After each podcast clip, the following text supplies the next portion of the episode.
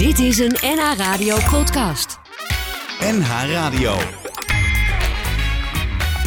Waarheen, waarvoor? Koop Geersing. Naast mij zit mijn gast van vandaag, Spike van der Steen, afscheidsfotograaf. Welkom. Goedemorgen, dankjewel. Ja, je naam Spike, toch even vragen. Waar komt die vandaan? Uh, dat is me ooit zo aangeleerd. Het is een soort van, van bijnaam vanaf mijn negende tot nu. Omdat ik een uh, heel gespierde spijker was. Oké, echt waar? Oh, dat, Ik dacht, jij heet misschien wel Sipke of zo. Dat je wel, nee, uh, nee, nee, nee, nee, nee. Want wij zijn zeg maar leeftijdsgenoten. Hè? Ja. Een, een, jonge zestiger. Ja. en Spike is misschien een naam van de laatste jaren, maar niet van onze tijd, toch? Wat is je echte naam? Nou, dat, dat hou ik even voor me eigenlijk. Nou, zeg. dat, zou nog een openbaring zijn op de radio. Nee, dat gaat niet gebeuren. Oké, okay, nou, het is de eerste keer dat iemand nee zegt tegen, tegen een, uh, een, vraag die ik stel. Uh, Spike is prima hoor. Je noemt jezelf afscheidsfotograaf. Waarom? Ja. Ik vind het een, een, een, de branche waarin ik opereer, de, de uitvaartbranche, vind ik het uitvaartfotografen wordt een beetje te beladen. Ik hou me meer bezig met het afscheid. Het afscheid nemen van mensen en het leven. Uh, dat, dat vind ik liever klinken als uitvaartfotograaf. Ja, want jij doet ook heel veel andere dingen. Ook sport en, en bedrijfsreportages en zo. Maar toch ben je afscheidsfotograaf. Ja, de focus, daar ligt mijn hart. Om iets met mensen voor mensen te kunnen doen. Ja. ja. Ja, ja, ja je, je fotografeert uh, turnen en uh, gym-gerelateerde sporten, honkbal, rugby. Je maakt uh, bedrijfspresentaties. En Spike, vandaag de gast hier in Waarheen Waarvoor, fotografeert ook voor stichting Make a Memory. En dat zijn dan ernstig zieke, terminale en ook overleden kinderen in de leeftijd van zelfs 23 weken tot en met 17 jaar. En zijn werk raakt hem en hij weet zelf wat verdriet is. Nina Simone, die zelf een getormenteerd leven leidt, laat ik het zo maar zeggen. Spike van der Steen, nogmaals welkom in uh, Waarheen Waarvoor. Hoe is dat zo gekomen, die fotografie? Hoe, hoe voelde jij dat je fotograaf wilde worden? Heel vroeg eigenlijk al. Ik dacht waarschijnlijk al, al in, beeldje, in, in beelden, plaatjes maken. En, uh, mijn vader was een amateurfotograaf in Amsterdam. En dat vond ik maar mirakels interessant. Ja, die, die, die verrichtte wonderen in zijn dokaatje. Las je ook stripboeken? In plaats van gewone ja, boeken? Ja, ja. ja. Dus heel beeldend uh, ingesteld. Ja, ja. Doka van je vader, mocht je daarin komen? Staat voor donkere kamer. Donkere hè? kamer, ja. ouderwets eigenlijk. Hè? Want tegenwoordig heb je een iPhone en dan uh, kun je foto's maken. Ja. Maar je, je, je, bent met je vader wel uh, bezig geweest ook met fotografie. Ja. Heeft hij je het vak bijgebracht? Hij heeft me wel de liefde voor het vak bijgebracht, ja. Hij is later naar Amerika verhuisd. En daar heeft hij zich altijd bezig gehouden, ook met amateurfotografie. Daar was hij op het laatst ook, wat ze in Amerika dan, president van de Bay Area Fotoclub. Nou, dan ben je oh, gewoon ja? voorzitter van een fotoclub. Is dat in de buurt van San Francisco? Nee, meer Bay in Area? uh, Texas. Oh, Texas, oké. De- Hebben die een B? Die hebben absoluut een B. Oké. Een hele grote B, de Golf van Mexico. Dat noemen ze de Bay Area. Oh ja, ja, ja, ja. oké. En daar was hij uh, de voorzitter van het fotoclubje. En daar uh, met wat beduidend meer leden als in Nederland. Maar daar heeft hij mij dus uh, altijd gevolgd. En de manier dat ik dus foto's naar hem toestuurde... kreeg ik ze altijd weer met een soort van recensie terug. Oh, En dat moet ik je eerlijk zeggen dat ik daar niet altijd heel erg blij mee was. Maar hij heeft me wel geleerd om daarover te blijven nadenken. ja. Ik heb ook een, een lange tijd in Amsterdam geopereerd als, als ja, studentfotograaf. Altijd getracht de juiste beelden te maken. Ja. En uh, vooral te leren kijken. En, Nou, is, eh, de, amateurfotografie, leuk om een camera te hebben en ze af te drukken en dan een mooie resultaat te krijgen. Maar er echt professioneel iets mee gaan doen, hoe is dat gegroeid dan?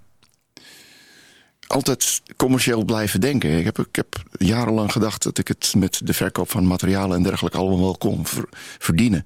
Dat is ook altijd wel gelukt totdat de crisis kwam en dat je dan gaat denken van wat blijft er dan nog over? En dan kom je op die leeftijd dat er diep in jou iets zit waar je denkt van daar ga ik me dan eens een keertje in op storten. Zo'n populaire term, je moet je hart gaan volgen en zo. ja. En toen, En wat was dat dan? De, ja, de- wat bedoel je? De crisis? Nou ja, dat je zegt van eh, diep in je eh, er gebeurde iets of er zat iets waardoor je wist van ik ga, ik ga dat ga ik achterna. Ja, wat was want dat? overal waar ik altijd was, was ik, had ik een camera bij me.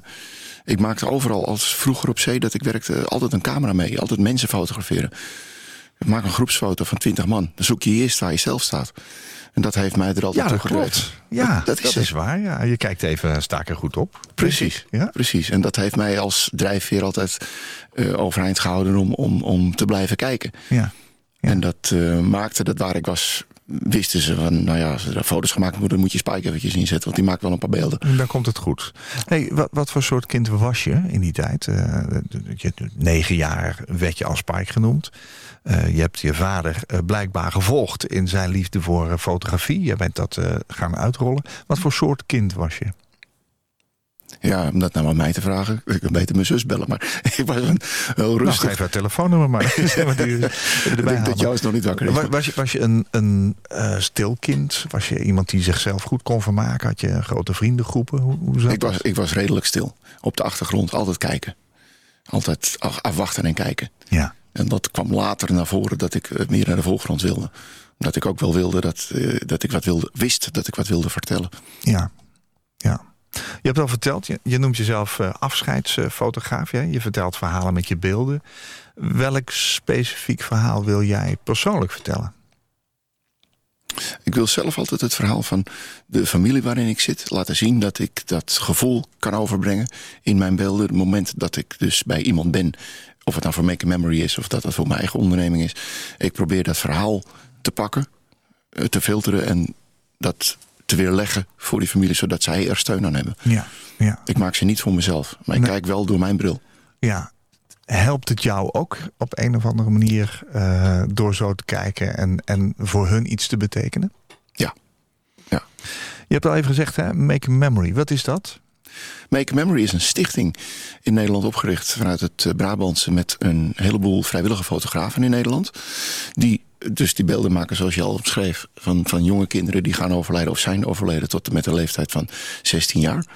En die uh, voor de familie dan een, een, een, ja, een soort van vijfluikje krijgen van 12 bij 12 centimeter. Waar vijf zwart-wit foto's in zitten met een kort uh, reportagetje. Zodat dat steun biedt in de moeilijke momenten. Ja. Je, je hebt volgens mij, eh, dat las ik in, in de voorbereiding die we samen even hebben gemaakt. Um, kort geleden daar weer een reportage voor gemaakt. Kun je eens vertellen wat je dan zo al meemaakt? Je wordt gevraagd om een foto te maken.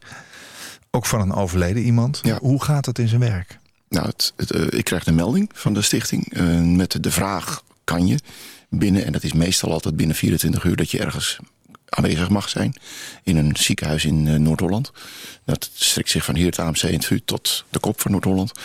En uh, dan krijg ik de, de, details door van om welke familie het gaat, hoe oud het kind is in dit geval, uh, hoe de situatie is ter plaatse, of het een veel te vroeg geboren kind is, of dat het een ja, te, te, vroeg overleden altijd, maar of het een kind is van, van voldragen, een voldragen kindje is. En dan neem je contact op met het ziekenhuis indien nodig. En dan uh, ga je daar naartoe. Stel je voor. Dan komt al vrij snel in die kamer of kamertje terecht waar de familie dan ook is. En soms zijn er opa's en oma's bij aanwezig, zoals de laatste keer. Opa's en oma's en een eerdere broertje. En dat, uh, daar probeer je dan een klein beetje een, een sfeertje te pakken. Dat is nogal heftig, lijkt me. Dat is heel heftig. Ja. Eerlijk waar. Wat doet is, dat met jou? Uh, ik voel me vereerd dat ik dat mag doen. Ja. Dat, ja, dat is mooi. Ik voel me heel erg vereerd dat ik eer, mag doen. Ja. Want het is een eer. Je mag daar in ja. dat hele intieme wereldje... wat er op dat moment met dat verdriet met die familie iets doet... mag je bij zijn. Ja. En dat is een echte grote eer. Zo zie ik dat ook. Ja. Maar je komt binnen met een camera. Het is toch wel... Ik bedoel, de deur gaat open en dan... Wordt dat, hoe, is, hoe lastig is dat om, dat om dan in die intimiteit te blijven? Ze vragen er ook om. Hè? Het wordt voorgesteld door de verpleeg, uh, verpleegafdeling. Of de, de, de, de dienstdoende ja. zusters. Of hoe noem je dat? Verpleegsters of ja. verpleegkundigen. Ja. En uh, die weet, ze weten dat ik kom. Dan, je komt meestal met, met vrij grote apparaten. Nou ja, goed. Twee, twee, Zo'n camera zie je wel. Het ja, is niet een, een ja. iPhone. Ja, hier word je ook bewust van het feit dat dat gaat ja, gebeuren. Hè? Ja, en de eerste vraag die men altijd stelt, wat moeten we doen? Nou Oh, ja, dan pareer ik die altijd met wat wil je dat ik doe? Want ik ga het niet voor mezelf maken, ik maak het voor jullie. Waar voel jij in ieder geval je eigen ding? Ja. Ik ben er alleen even bij op dit moment om jullie uh, in beeld te brengen. En wat er dan gebeurt is, is bijna ja, het is, het kunst, is mooi altijd. Mensen die verdwijnen weer in hun verdriet, wat er is. En, en doen hele fraaie dingen. Met het, uh, ja, doen klinkt ook heel erg naar om te Nee, zeggen. ik, ik snap wel wat je ze, bedoelt. ze gaan Ja. hun ding doen. Ja, Eh, ze pakken ja. die, dat, dat kleine handje of die voetjes vast. En meestal zijn er wel een paar zaken die je op die manier wil fotograferen. Dus papa zijn handen, die vaak, eh, als ik een beetje geluk heb, groot en bonkig zijn met een heel klein teer voetje of een handje. Ja. Dat, dat zijn wel de beelden die raken. En dat accentueert de nietigheid. En dat accentueert dan het verdriet. En eh, mensen die bij elkaar kruipen om het verdriet dan te delen met elkaar, maakt in mijn optiek die hele mooie beelden. Ja. Ik slik dan ook vaak nog even wat tranen weg, want ik ben ook niet van mijn ton natuurlijk. Nee, dat snap maar ik. ga wel professioneel te werk, want ik moet op dat moment die beelden maken. Ja. En ik maak in mijn hoofd eigenlijk dat vijfluik al. Ik ga er niet voor zitten, maar ik weet van dit is er eentje voor het Zo ontstaat het. Zo ontstaat het. Ja, ja, bijzonder. Zo schrijf ik het verhaal. we gaan daar zo verder over praten, want eh, eh, dit is een heel heftig onderwerp eigenlijk in jouw werk. Omdat je natuurlijk ook met, met, ja, toch met, met eh, zo'n intieme familie rondom een overledene aan het plaatjes maken bent. Ja. Ik heb jou gevraagd drie liedjes mee te nemen. Drie liedjes die eventueel ooit op jouw eigen uitvaart, als dat ooit een keertje gebeurt, te horen zullen zijn. Ja. Drie live liedjes ook, maar ook drie betekenisvolle liedjes. We gaan eerst naar Wende. Waarom? onlangs on- eh, heb, ik, heb ik van iemand deze eh, stem, moet ik zeggen, gehoord. Die vertelde mij, hier moet je naar luisteren. Dat was een, een ander lied, niet dit lied. En eh, de wereld stortte in om mij heen. Ik vond dit zo fenomenaal mooi. En dit, dit is niet wat ik iets op mijn eh, uitvaart wil laten horen, dit lied. Ik heb het lied wat jij gaat draaien wel daarvoor bewust uitgezocht. Omdat ik dit lied al jaren ken. Ja. een prachtig lied. En toen kwam eh, de uitvoering van Wende daarin voorbij. Ik denk, ja, maar het toeval bestaat niet. Dit heeft zo moeten zijn.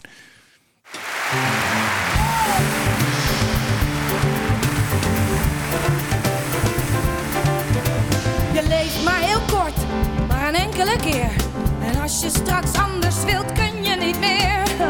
Mens durft te leven.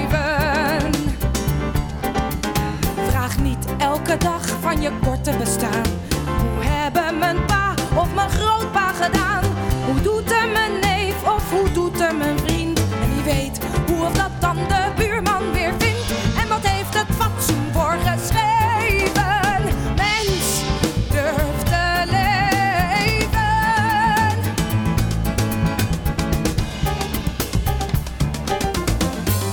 Mensen, ze schrijven je leefregels voor. Ze geven je raad en ze roepen in koor.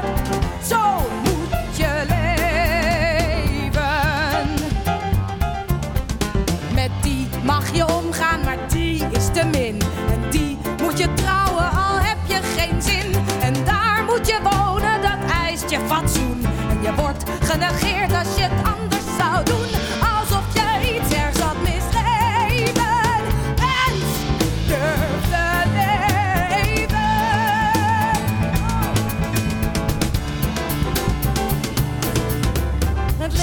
is het leven is mooi. Maar vlieg uit in de lucht en kruip niet in een kooi. Mens durft te leven. Je kop in de hoogte, je neus in de wind. En lap aan je laars wat een ander dan vindt. Al een hart vol van warmte en van liefde in je borst. Maar wees op je vierkante meter een worst. Wat je zoekt kan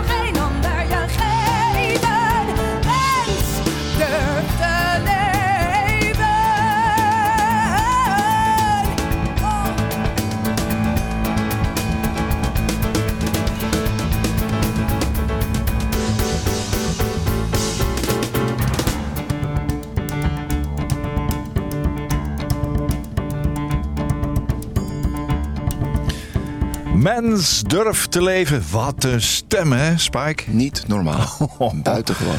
Ja, het is een heel oud liedje al. Eigenlijk, eh, jij schreef het aan mij in die oude titel. Mensch, hè, met eh, Ja, ja, ja, SCH. ja. Dat komt uit 1917, Nederlandstalig liedje. Destijds uitgevoerd door Jean-Louis Pissuis. En we kennen het ook als een liedje van Ramses Shaffi natuurlijk. Wat een universele boodschap. Als we erop wachten dat het gaat gebeuren, gebeurt het niet meer. Je bent hier maar één keer. En je moet het eh, nu beleven. Ja. En je hebt er nu wat aan. Dat is waar. Hele mooie, hele mooie boodschap. Je leeft maar heel kort, maar een enkele keer. En ja, en eh, ja, wat dat betreft eh, heeft ze gelijk om dit te zingen. Mooie pianopartij ook erbij. Dus ehm, dank voor dit mooie liedje. Ehm, wel op jouw uitvaart dit. Ja. Ik vind ook eigenlijk als eerste, bam, kom maar binnen. Een prachtig heftig nummer. Ja. Ja. Ja, ja. Jij bent natuurlijk regelmatig bij een uitvaart, want jij fotografeert ook uitvaarten. Ja. Eh, het is de laatste jaren behoorlijk in opmars. Hè. Vroeger was het not done om daar te fotograferen, maar nu iedereen zijn iPhone bij zich heeft, is het ook veel, ehm, ja, zeg maar, veel opener. Tegelijkertijd heeft de wet ons gevraagd om vooral in de wet, eh, in het kader van de privacy, zo weinig mogelijk vast te leggen zonder toestemming van anderen. Heb jij daar eens mee te maken? Iedere keer wordt dat wel aan me gevraagd. Maar ik heb wel met eh uitvaartleiders, dus mijn klant eigenlijk, Ja. de afspraak op het moment dat het eh, ter discussie zou kunnen komen, dan wordt er vooraf bij de dienst al gezegd: er is een professioneel afscheidsfotograaf aanwezig, Spike van der Steen, die in opdracht van de familie de beelden maakt. En dan ben je eigenlijk klaar, want ik, ik publiceer niks. Nee. Het is echt alleen maar voor de familie, Ja. niet voor mij. Nee. Ook niet voor de mensen die binnen zitten. Nee. We gaan even terug naar die make a memory, want dat is toch nog, eh, dat is nog niet niks. Ehm, jij doet het misschien ook wel omdat je zelf iets meegemaakt hebt in je leven. Ja, ja 1991 eh, verwachten wij ons, ons eerste kindje. En wij werden plotsklaps eh, geconfronteerd met een, eh, een, een, het, het missen van bepaalde zaken. Of in ieder geval het missen, het ging fout. S'nachts. Met Judith, mijn, mijn, mijn vrouw. Ja. En we zijn vroeg op die dag met een ambulance naar het ziekenhuis gebracht. En daar werd later die, die dag werd ons zoontje geboren. ja. Daantje. En dat, eh, dat is Ook een, 1991. je hebt hem ook een naam gegeven. We hebben hem een naam gegeven. Ja. Dus alles waar hij recht op had, was alles. Maar hij heeft een naam. Stilgeboren noemde je het. Dat, ja, Wat een prachtige titel.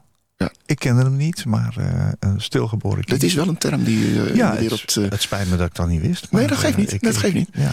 dat is iets wat... men praat daar niet zo over. Maar op het moment dat je dus geconfronteerd wordt met dat feit... blijken er in je omgeving toch wel meer mensen te zijn met zoiets. Ja. En wij zijn eh, in 1901 en 3 en 94 daarmee geconfronteerd.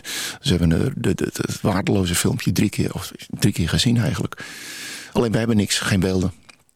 Want ja, toen de tijd nog geen mobiele telefoons die foto's konden maken. Je haalt het niet in je hoofd om daarmee een camera te nemen. Want je zit in een ander sfeertje, een andere modus met je hoofd. Vind je het jammer achteraf? Ja, vreselijk. Vreselijk, maar wat moet je? En dat, eh, dat- dat- ik ben blij dat ik dat nu voor anderen wel kan doen. Ja. ja. Ik ben heel erg blij. Je, je hebt dat drie keer meegemaakt samen. Ehm, hoe, hoe vormt jouw leven zich daarna? Wat is, wat, eh, hoe, hoe heb je dat ergens in je leven kunnen verweven? Je hebt het, we hebben het een plaats gegeven met z'n tweetjes. Ja? Ja, we hebben het een plaats gegeven. Wij hebben eh, wel altijd kinder, kinderen gewild. Ja. ja. Eh, na drie of na 94 kwamen we in een soort van, als je niet uitkijkt, in een soort van molen terecht. Waarbij je door anderen laat beslissen wat je eigenlijk het beste kan doen. En toen hebben wij gewoon heel bewust gekozen van ja, dat zijn allemaal wat, wat emotionelere dingen als draagmoederschap en dergelijke. Werd ons van alle kanten aangeboden. Maar toen hebben we bewust gekozen voor adoptie. oh, wat mooi. Eh, Judith Drie ik- dochters? drie prachtige dochters Hoe uit China. ze? Eh, onze oudste heet Fleur van Lee. De tweede heet, is onze middelste Margot Fugi. En eh, onze derde, Jaelle Mingyang.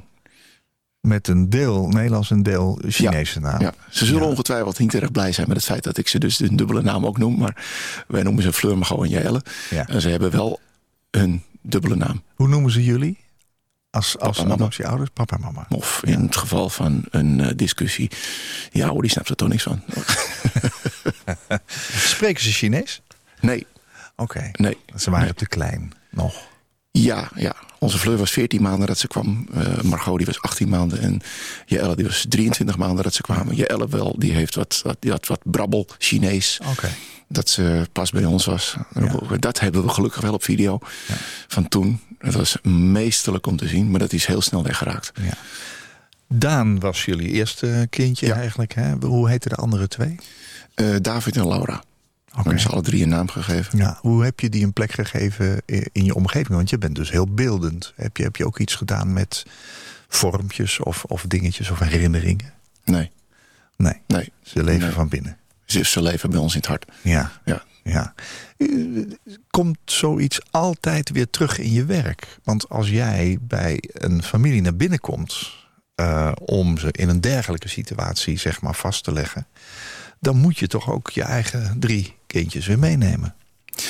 Gek genoeg neem ik dan niet die, die, die- de Daantje, David en Laura mee... maar dan neem ik Fleur, Fl- Margot en eh, Jelle mee. Oh ja? Die zit in mijn hoofd, ja.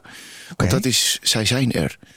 En ze zijn bij ons. En eh, dat, dat is ons grootste goed. Dat op het moment, en ik heb dat regelmatig... dat ik een afscheid fotografeer van eh, kinderen. Ja. En ook in, het, eh, in de uitvaartwereld. Noem ik trouwens ook een afscheid. Daar eh, zie ik dan inderdaad het, het, mijn eigen dochters lopen. Terwijl daar een dochter of een zoon het eh, niet meer mag lopen.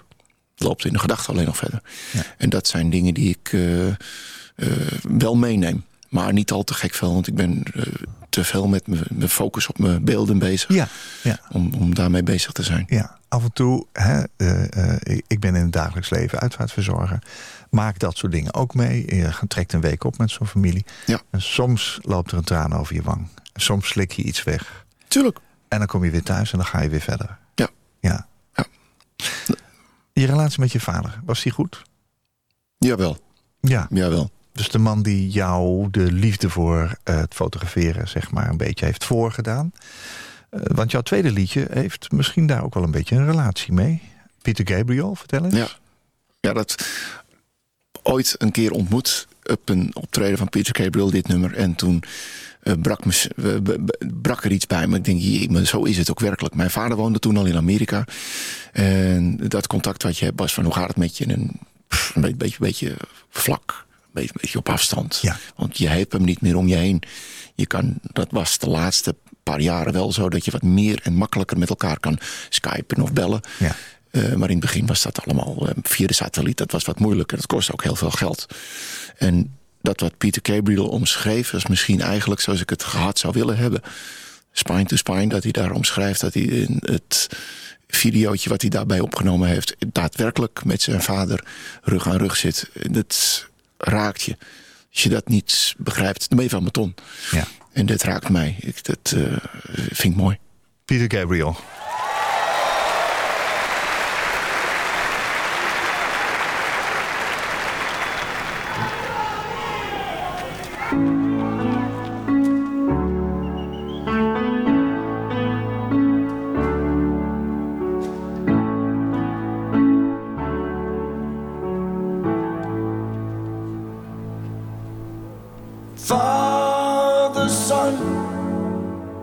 Loved as one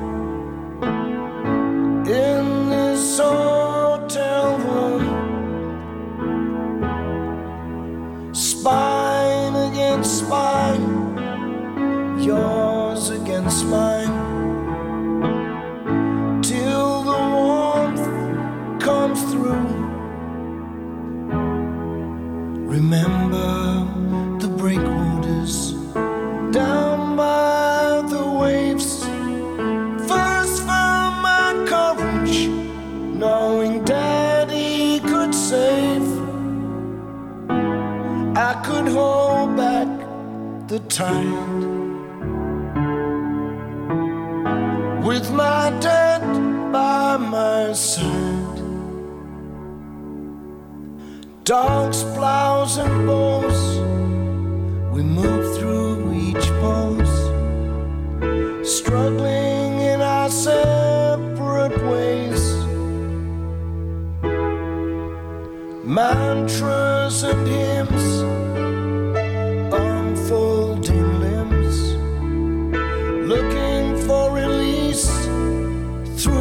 pain. And the yogi's eyes are open, looking up above. He too is dreaming of his daddy's love. With his dad by his side. God is dead by his side.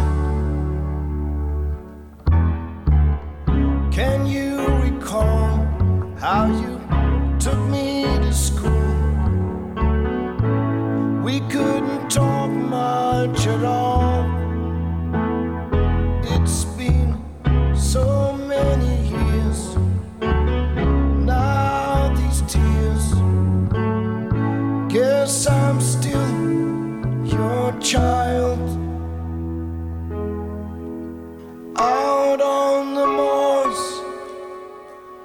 Take a pause. See how far we have come.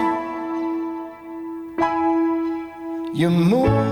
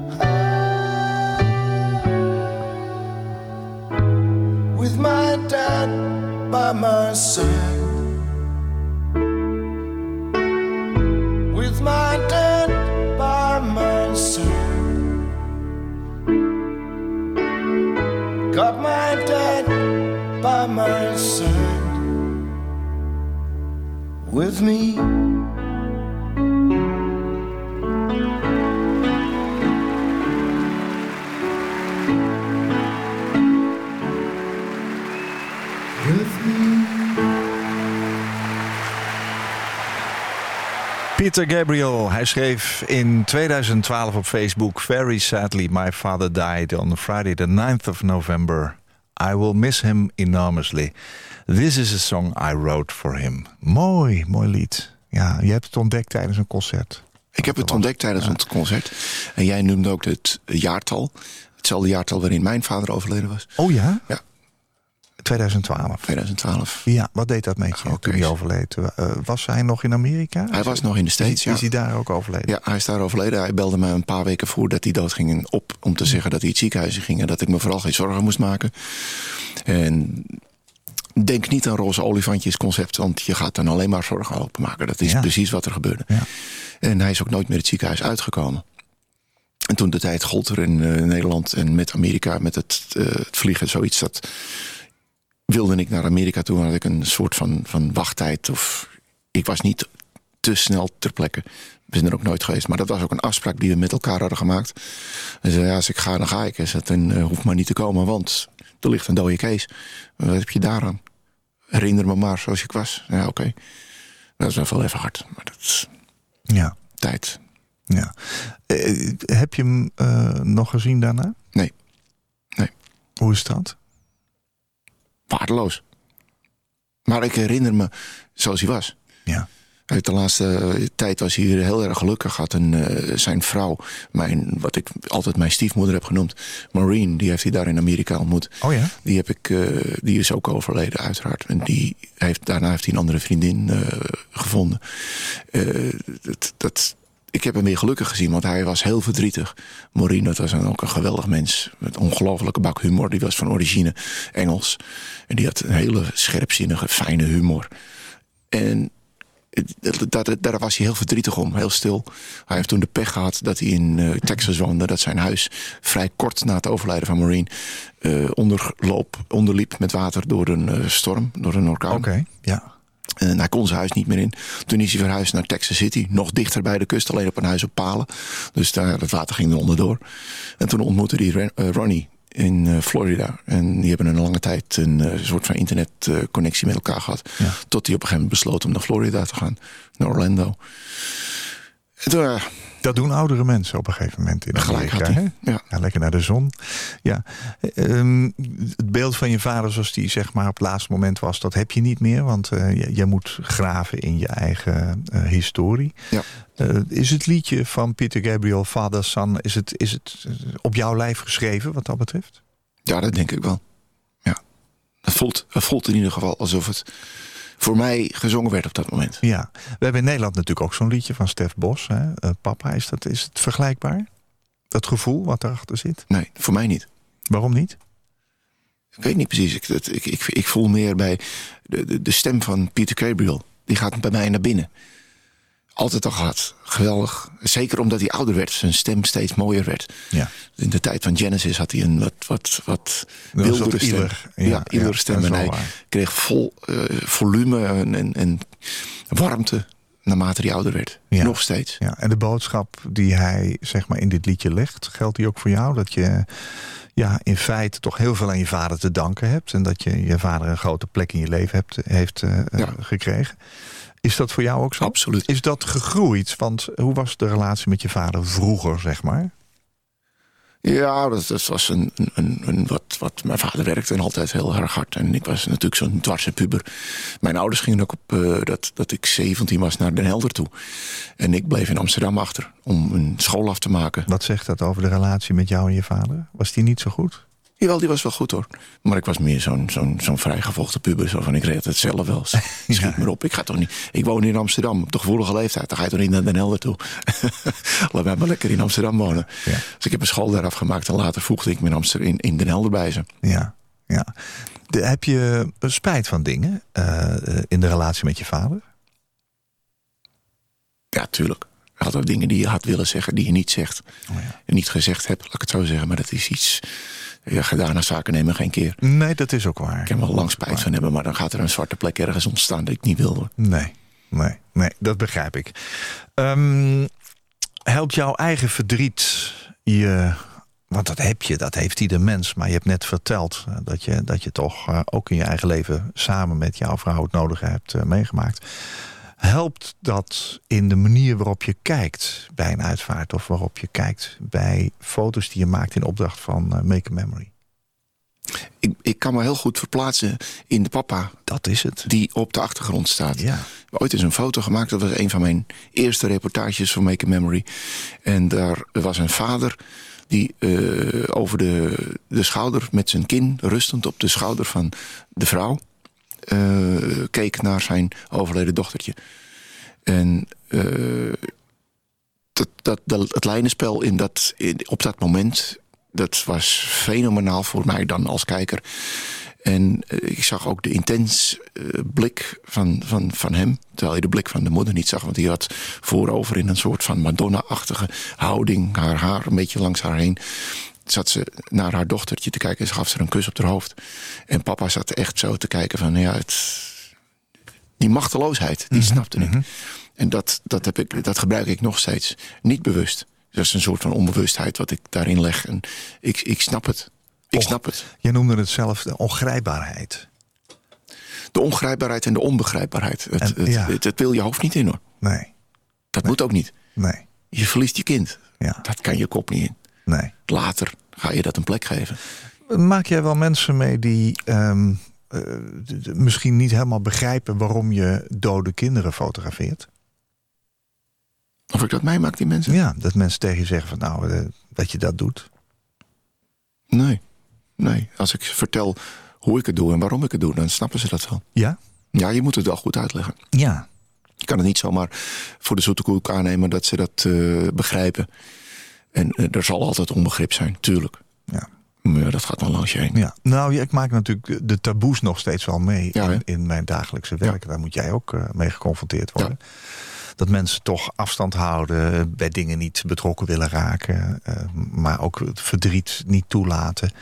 En al helemaal, ja, kijk, het fotograferen van iemand die in een hele kwetsbare positie is, is natuurlijk best een, een ding. Best Een heftig lastig dingetje. Ja, heftig, ja. Heftig ja. dingetje. Want je legt iets vast, het is een tijdsmoment wat daarna nooit meer verandert. Exact.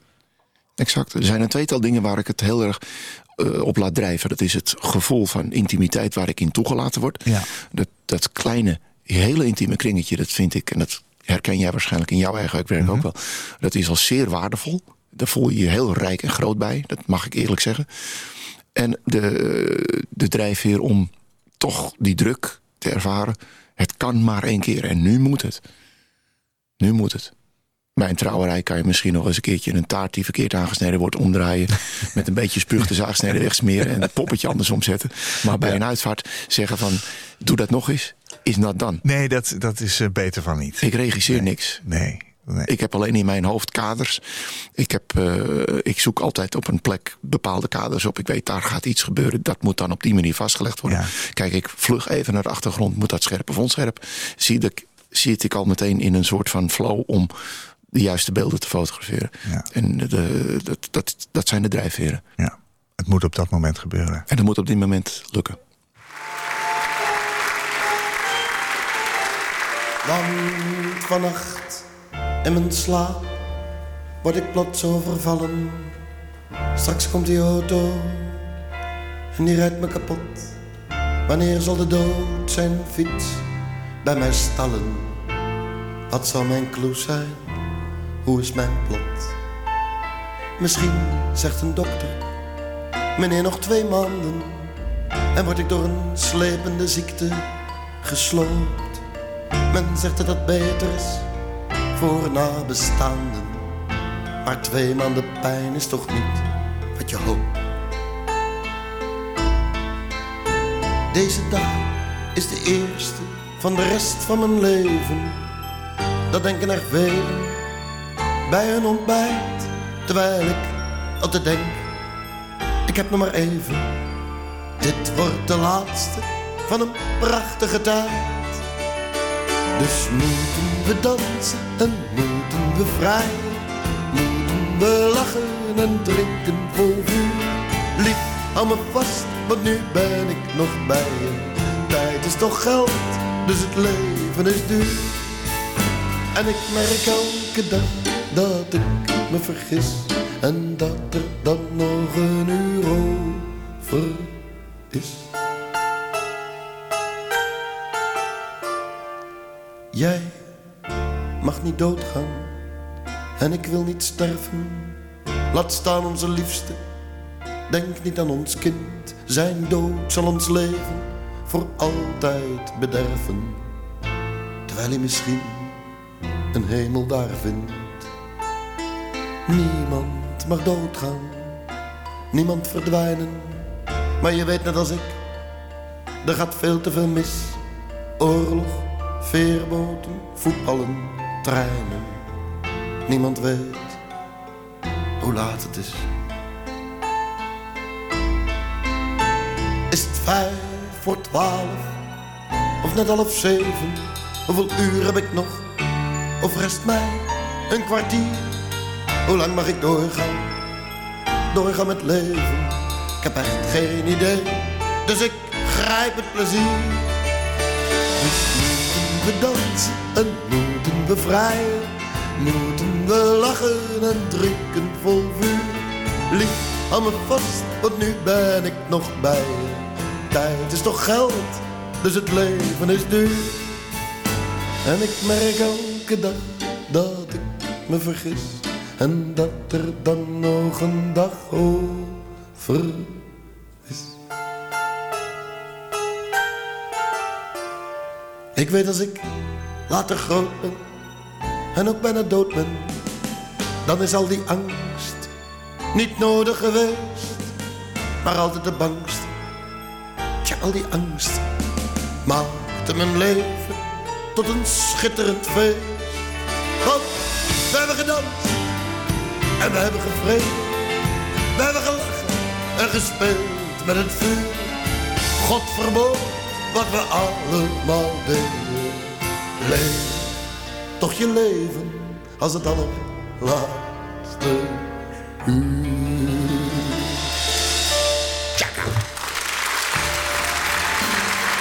Niemand weet hoe laat het is. Joep van het Hek, wanneer zal de dood zijn fiets bij mij stallen? Wat zal mijn clue zijn? Hoe is mijn plot? En eh, niemand weet hoe laat het is. Het was een studioalbum van Joep van het Hek uit 1992. Eén van de drie liedjes die je vandaag meenam. Spijk van der Steen, afscheidsfotograaf. Waarom dit liedje? Ik ben gek op Joep. Ja, En als ik dit hoor, ik voel het wel, je hoort het aan mijn stem. ik hoor het. Je bent je Dan, emotioneel. eh, ja. Moet, moet ik janken. Ik vind het Jeetje. zo mooi. Ja, Want het is het. ja, Het leven. Leef toch je leven.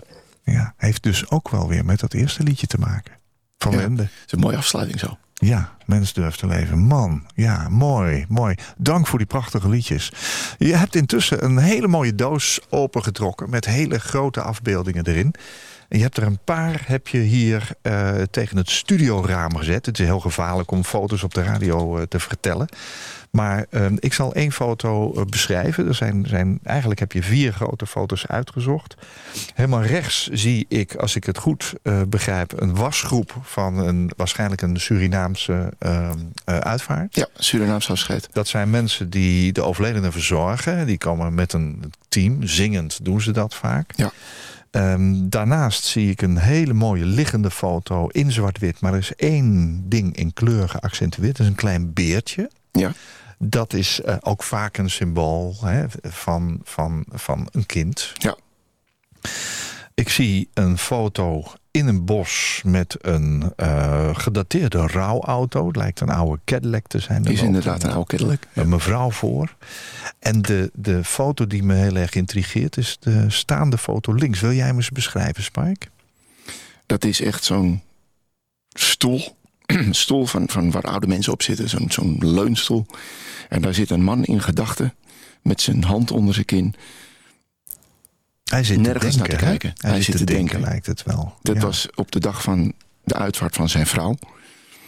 De familie, daar werd ik aan voorgesteld, 's ochtends. Voordat ik dus kennis ging maken met die familie, zag ik deze man zitten in zijn serre, uitkijkend over het water. Want hij woont aan het water. Hij kijkt alleen niet. Hij zat zo. En dan moet je echt wel een hork zijn om bij je camera niet te pakken, om dit beeld vast te leggen. Dit was te mooi. Ja. En dat Hij is ook meteen de favoriete foto geworden uit de serie. Ja. Eh, Het is net of ik die man zie denken, wat moet ik nou nog? Precies. Dit vertelt alles. Je vertelt, je vertelt met de beelden. Ja. Eh, Deze meneer heeft die foto waarschijnlijk zelf ook gezien. Eh, Ja. Ja. Heb je daar nog een reactie op gekregen? Ja, ik heb van de familie een reactie gehad dat het een, een zeer waardevol monument in de hele reportage was. Ze Nou. waren er erg blij mee. Dat geloof ik graag. Ja. Ja. Ehm, de foto van het beertje. Zwaar beladen onderwerp daar. Dat was een ongeluk van een, eh, een moeder met een zoontje die eh, eh, jaren geleden ja, ongeval. Ja. En dat, is, dat was een, een, een niet prettig moment. Maar Nee. ik heb daar met al die mensen daar getracht een, een klein beetje de verstilling van het verlaten van dat. Dit blijft achter. Dit blijft achter. Ja. Ja. Werk je veel met Photoshop? Doe je nog veel achteraf Nou, in je ik fotografie? probeer het zo min mogelijk. Ik, heb het, eh, ik probeer die beelden voor zichzelf te laten spreken. Ik maak ze niet met de bedoeling van ik ga er in Photoshop nog van alles aan kunstelen. In dit geval uiteraard heb ik alles zwart-wit gehouden. En dat beertje in kleur gehouden. Maar dat, eh, dat was niet al te gek moeilijk. Nee. Nee. Niet dat ik het niet kan, maar ik vind dit gewoon de waarde van het beeld kracht geven. Niet alleen de families prijzen jou. Je won de Dutch Funeral Award. En dat is de vakprijs voor uitvaartprofessionals. Wat, wat doet zo'n bevestiging van je werk met jou? Als een kind zo blij. Als ik Ja, eerlijk ben. ja. Te gek. Ja? Ik win een keer een beker. Wanneer was het? Is vorig jaar, 2018. Ja, de prijs is één ding, maar het juryrapport, daar gaat het vaak om. Hè? Wat stond erin? De, een van de bekende frases, van, voor mij bekende frases was dat deze man neemt je binnen vijf minuten mee in zijn wereld, in zijn passie, in zijn enthousiasme en zijn vakkundigheid. En dat, dat wordt door anderen gezegd. Ik kan wel zeggen zelf hoe goed ik ben, maar dat vind ik helemaal niet zo belangrijk. Ik vind het veel leuker als anderen dat zeggen. Ja, dat is natuurlijk Ja, ook dat was zo gaaf. Dat Ja. was zo gaaf. Ja, gefeliciteerd. Het is een hele mooie, hele mooie bekroning, denk ik, ook op een periode. Ja. Maar het is ook jouw leven, hè? Ja. Het is niet werk. Nee, wel nee. Het voelt niet als werk. Nee. Het voelt niet als werk. Nee, nee. Men ziet dat als werk, maar ik voel het zo absoluut niet als werk. Nee. Ik mag dit doen. Je geeft ook lezingen. Je vertelt ook veel over je werk. Eh, Ja. Heb je het in de lezingen over dezelfde onderwerpen die we vandaag hebben aangesneden in Waar Eh, heel daarvoor? Het ligt er maar net aan waar je zit natuurlijk. Als ik een heleboel mensen heb die gewoon naar mij komen luisteren als professioneel fotograaf, gaat een groot deel over sport. Al een groot deel over eh, wat ik, wat ik, hoe, hoe ik bedrijven in beeld breng. Ik laat niet mijn beelden verkopen, maar ik laat eh, de beelden het bedrijf verkopen. Ja. Zodat ze dus eh, daadwerkelijk weten waar ze nou mee bezig zijn. En Ja. dat is een, eh, het ligt aan het publiek. Ga ik naar een hospice om daar een lezing te geven, dan komen dit soort beelden meer naar voren. Ja, dat snap ik. Ja, toch? De vrijwilligers willen dan zien wat maakt het dat ik jou ga vragen om, te, om die foto's te maken. Ja. Ik hoop dat je nog uh, heel veel families gelukkig maakt met jouw beelden. Dank dat je hier was, dat je je verhaal vertelde met ons deelde. En wat mij betreft wens ik je alle goeds toe. Dankjewel Spike van der Steen. Dankjewel Koop.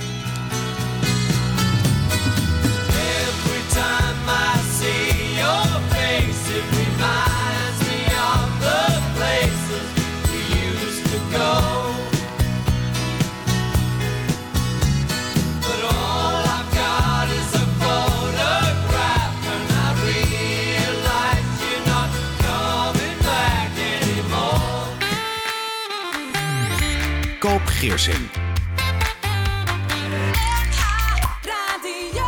Als jij een keer te gast wilt zijn in Waarheen Waarvoor om te vertellen over jouw levensreis, laat me dat dan weten via waarheenwaarvoor.nhradio.nl. Waarheenwaarvoor.nhradio.nl. Dit was een NH Radio podcast. Voor meer, ga naar nhradio.nl. Radio.